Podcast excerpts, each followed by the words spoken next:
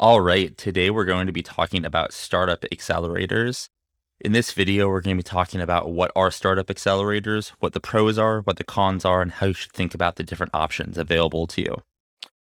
So, to start, what is a startup accelerator? Well, there's no actual definition, like in the Webster's dictionary, you know, what a startup accelerator is. In fact, what most people think of when they think of accelerator, which is Y Combinator, for the first decade that they were around, the founders didn't actually think of themselves as an accelerator. So the accelerator word was kind of kind of thrown onto this certain model. And then today we're going to be talking about the model.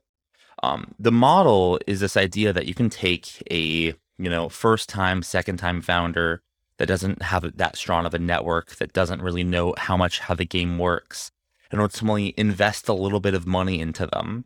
Um, these days, the standard is in between 100 to 125K for a, a chunk of their company, usually 5 to 7%.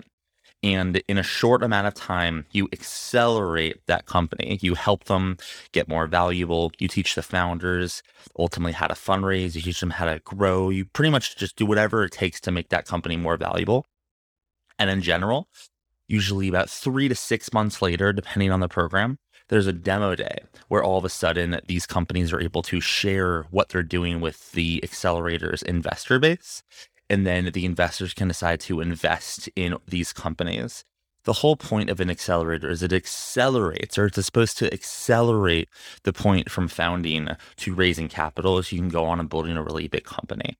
Um, and, and that's kind of the goal of them. Right. So that's what an accelerator is. Um, and just as a reminder, Generally, accelerators invest 100K to 125K for approximately 5 to 7% of the company.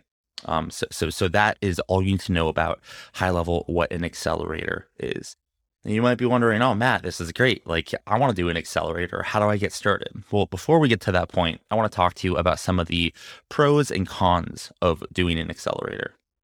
Some of the pros are it is extremely valuable for first time founders that might qual- uh, kind of identify as outsiders, people that don't already have a Silicon Valley investor based network. I mean, you go through something like Techstars, Y Combinator, you are thrusted into these tier one accelerator networks that kind of have all eyes on them. So when you say that you're a Y Combinator back company, you know, Marc Andreessen might raise his eyebrow, or, you know, some of these tier one investors might say, oh, you're a YC company. I want to spend, you know, more time with you because you've already crossed this certain like level of vetting, right? So it's signal. The second is it's money. Y Combinator, Techstars, you know, launch all these, you know, firms ultimately get involved, usually pretty early in a company's life cycle, and sometimes so early that no one else would get involved. So that hundred thousand dollars or thousand dollars could be the capital that allows you to keep going and just, you know, survive. So I mean, for, forget the signal, forget the network. I mean, it's cash money which you need as a founder. And I'll say the last thing. This might be the thing that's you know most misunderstood is going through an accelerator, you know, if they do their job right, is it, it actually helps you understand the rules of the game that you are playing. And if you're trying to build a venture backed company, you might think you know what you're doing, but in reality, um, there's kind of two things to understand. There's how to understand company building and like your specific problem, your specific solution. And then there's understanding the rules of the game of, of capital formation and venture capital in Silicon Valley. And most founders think you know they'll figure it out and some do and some don't but accelerators really accelerate the learning of these founders to help them understand how how does it actually work? How does venture capitalists think not from what i read in books but from in from real life right? Um, so those are the three huge benefits um, from accelerators. Now with the benefits comes a lot of downsides right?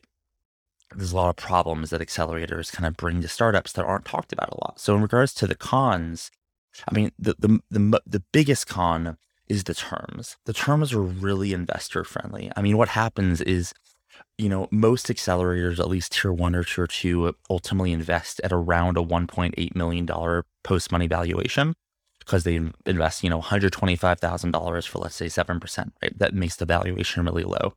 And what this means is, um, they they have this sweet deal, and just in a matter of three months, this deal is marked up by like two or three times um, because it has to be because them getting in at such a low valuation puts you in a position where you need to raise at a certain valuation after demo day in order for you to not be super diluted.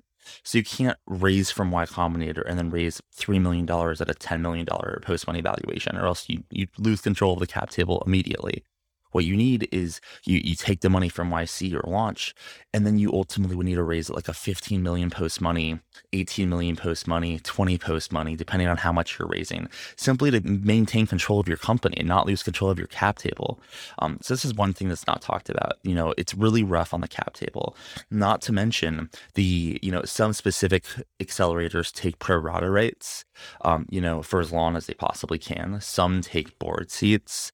Um, you know, some have pr- pretty incredible, um, incredibly uh, uh, investor friendly terms, mainly because at this stage, you know, a lot of these founders don't have any other options. So uh, these accelerators are able to kind of pull these terms because the founders are sometimes need the money, sometimes they're desperate, right?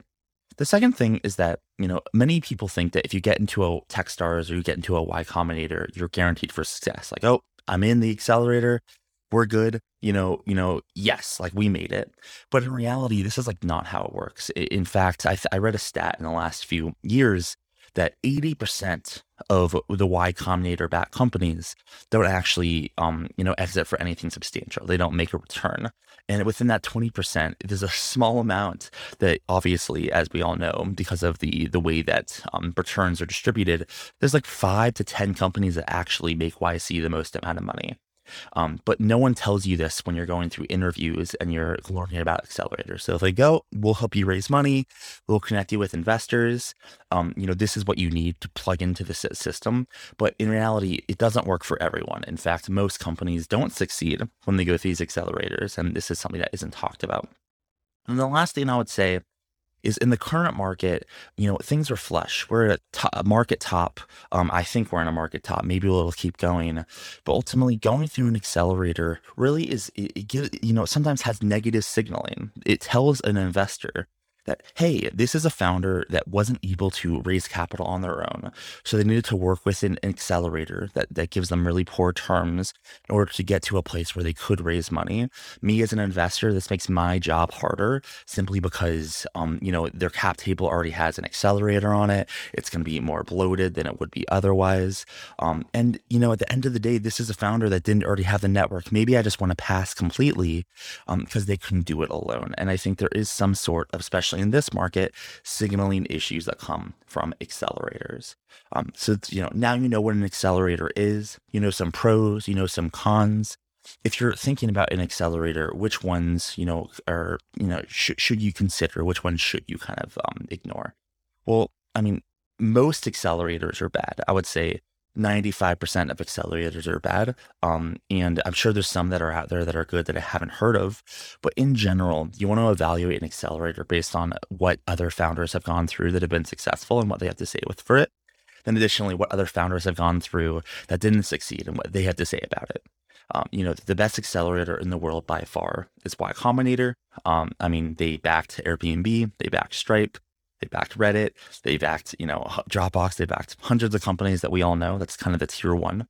Um, some other tier one ones that I would consider pretty good is Techstars. I also think Launch is really good. Uh, Launch is done by Jason Calacanis. Um, and there are a few others. But I think if you're accepted into an accelerator that you haven't heard of before and you're doing vetting, I would really just try to understand are the terms standard compared to tier one? Accelerators. What I mean by that is, are they taking more of a chunk of your company than Y Combinator would or Techstars would? And if they are, maybe you should realize that this may not be the best deal for you because it's not a, if it's not a tier one accelerator and they have really weird terms, there's something probably wrong. Um, you know, my, my advice is try not to value your company below 1.8 million. Even that is like way too low. Um, but that's what Y Combinator does. That's what Launch does. That's what Techstars does. Um, so if you got an accelerator that's valuing you at like 500K, you know, 300K, I would really second guess that. And then in addition, um, I would really, you know, use independent thinking. There's a lot of capital in the market right now, which means there's a lot of accelerators that say really good things that you want to hear, but they may not be able to back it up. So use your independent thinking and help, you know, make sure you understand that you know everyone has capital these days so but you don't want to you don't want to work with a partner that just has capital you want someone that can actually leverage that capital help you kind of build your company, which comes into, you know, other realms other than capital formation.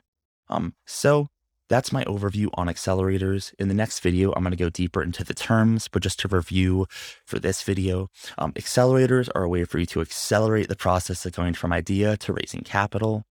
Um, there's a lot of pros to them. It helps save you time, helps get you a network, gets you some cash. There's a lot of cons in that the terms are not founder friendly, so that you may not be successful. Um, and it, ultimately, there's kind of a dissonance between what happens in accelerators and what people happen, what people think happens in accelerators. And then lastly, if you're evaluating an accelerator for yourself, make sure it's one of the best ones. And if it's not one of the best ones, make sure the terms mimic some of the best ones so you know you're not getting screwed over. I hope you enjoyed this video. And if you did, please subscribe down below. Um, this is Seed Scout. I'm the founder of Seed Scout, and I hope you watch another video to help you understand more about thinking like an insider. Thanks for watching this video.